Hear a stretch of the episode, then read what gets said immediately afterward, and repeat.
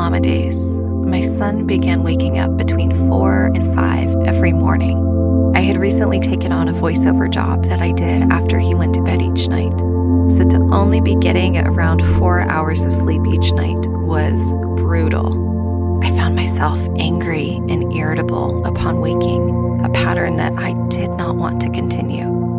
I wanted his sweet morning voice to bring me joy and oxytocin, not an internal eye roll that rivaled that of my teenage self. And I certainly didn't want him to experience his first moments of the day as anything other than positive. I knew that it was only a phase, and that while I couldn't go to bed earlier and I couldn't get him to sleep in, I could change my reaction.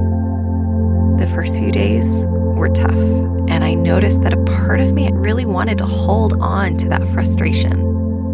Wanted that sleep, and damn, did I need it. Each morning, as his little blonde curls landed on my chest and his sweet tiny voice squealed, Good morning, Mama, I would say to myself, Now I am awake. I accept this moment. I accept that I am awake. I would roll off my cozy floor bed, stumble into the kitchen, and make myself a pot of coffee. In time, all of those feelings of frustration, anger, and resistance dropped away and our early mornings together became one of my favorite times. I learned to love the quiet, the birds singing, and the morning light that would spill into our tiny seventh floor apartment. We were always the first ones at the farmer's market each Saturday, we could walk around town on empty sidewalks with no strangers to bump into. This was one of the lessons I have learned through motherhood anytime we feel frustrated, we're in resistance to something that already is. If we can simply accept the moment as it is, everything becomes easier.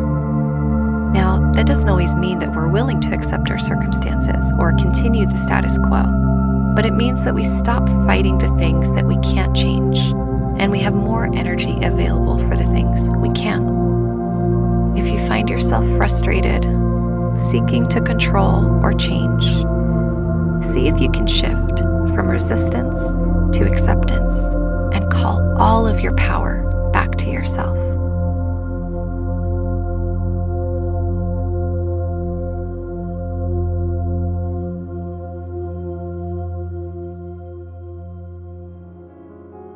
Thank you for listening and spending this time with me.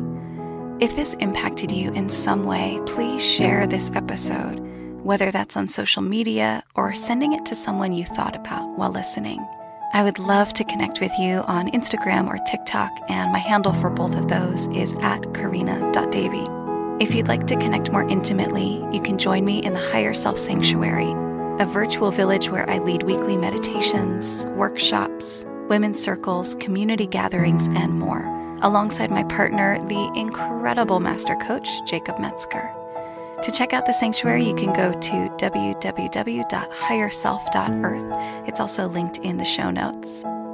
And if you'd like to work with me one on one, you can book a session at karinadavy.com.